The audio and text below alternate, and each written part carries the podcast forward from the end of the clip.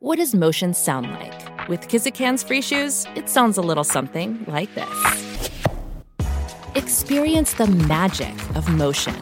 Get a free pair of socks with your first order at kizik.com/socks. The Harcourts open line is open for you this morning. Harcourts results for you. Call us 1300 42 15 33 or text us 0437 552 535. If you're just joining us, Brent Costello here from Los Angeles this morning. And Tim, I tell you what, I've never heard more sirens in my life than I am right now outside of a, a hotel. It's just extraordinary. What's happening? If you popped your head out the window, you're safe. Well, I'm sa- I'm safe.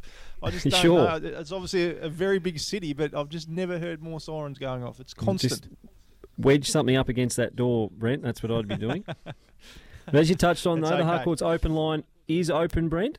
It's just a little bit slow. So I've just got a text come through then that says, please ask Matthew if he thinks Win TV's racing coverage has improved in recent times.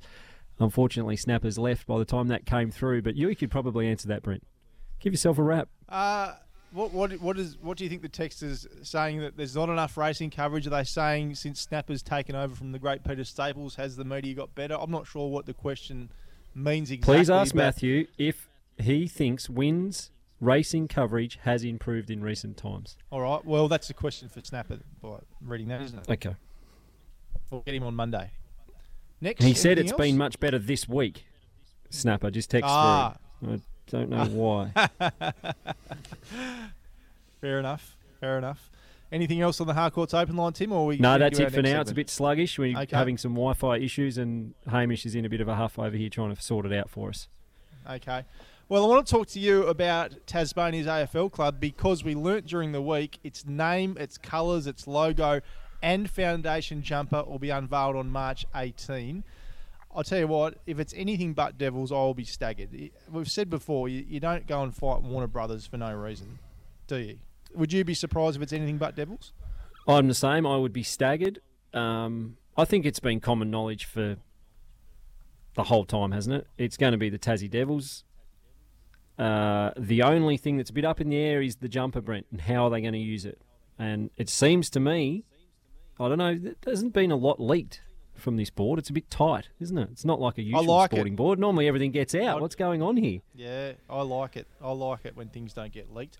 Uh, the jumper will be interesting though, won't it? Because the map's been controversial, as we've spoken about on the show before. Is it? I mean, do you expect that to all be announced on March 18? It says foundation jumper, so it'll be just one by the sound of it. Will that be the home jumper? What will it actually be? Do you think?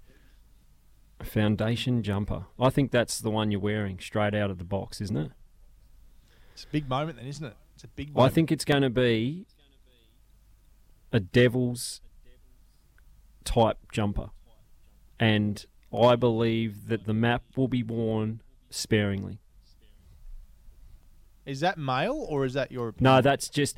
Well, I did read a bit of stuff. Um, obviously, the article was in the Mercury yesterday, and I just scrolled through the comments, and that seemed to be the general consensus. Okay, interesting. Have you have you not heard anything? Not really, no. As you say, it's all pretty tight-lipped. Um, but you get your way if that's the case, don't you? Because you didn't want us to wear the map. No, I Not do want us to wear the time map. I don't want it to be the the main jumper all the time. It has to be attached to the club, and even regardless of what they do with the jumper, I would like to see the map on it somewhere. Even just our our foundation jumper. If it isn't the traditional map, I think it has to be incorporated with the devil somehow into the playing strip. All right, well, watch this space. March 18, it's not far away. It's very, very exciting indeed. We've got uh, some notes here about John Tucker and Lara Alexander. Big day. We might save that for Alex Johnston, who will join us to talk all things politics That uh, that meeting's this this morning. morning, isn't it? Ten thirty. Yes, yes. Is it the one meeting, So- or is he having one with John and one with Lara? Do we know? I would have thought it would be both of them at the same time. They have the exact same issues. Yeah, they were on the same team. That's that they Right. left together. They're both independents now, so I would assume to be together, Tim. But we'll as I save said, that Alex for our political expert. Yes, we will indeed. JackJumpers, Timmy, let's talk about that because we're off to southeast Melbourne to take on the Phoenix tomorrow night. It's a game we should take care of, but they've had the wood over us this year. We haven't won a game against them, of course. I was at that game, actually, the corresponding game at John Cain Arena earlier in the season, the one we should have won. Poor old Majok Deng missed the, the free throw there in the dying moments, and then they beat us on Christmas Day, obviously. So they've got a few out, but um, it's always a danger game coming up against them at the moment. And our record at John Cain Arena is pretty good, so that'll give us some confidence. But um, a game we should take care of. You'd think so. I mean, what's happened to the Phoenix though? They had a little bit of a run at the start of the year, didn't they? Injuries, bad injuries they've had. Gone. So they're, they're yeah they're out of contention. I, I would say, without us having seen the JackJumpers a lot this year, this game worries me. I feel like games that we should take care of, we haven't as well as we should. Uh, whereas years gone by, we would just kill this game off quickly. We wouldn't give them a sniff. But hopefully, No, we'll be fine. we can. How many fine. games are you missing for the JackJumpers? That's that's probably the more Zero. important. Zero. Oh, yeah. Yep, I'm back next Wednesday, and our next game at home's on Saturday. So it's all worked out really, really well. Um, and I look forward to watching tomorrow night because I arrive in San Francisco about the same time the game starts. So that'll be good to be able to tune in and see that as well. Hey, um, little bit of news. little bit of mail through Brent. Um, Yes. The ABC understands the AFL remains locked in negotiations with American corporate juggernaut Warner Brothers for the rights to the name Tasmanian Devils. Okay. So it seems there's been not a lot of movement, but Kath McCann said during the week that it's still being worked through. That's not a good sign. Oh, I think it. I think it happens. I think it happens. If you're still locked deep in negotiations, and what have we got till March 18? I'll tell you what, Tim. I'm heading. So if we Warner haven't got the yes, yes, we've we got a jumper put together and what it looks like, and then we must have two options ready to go.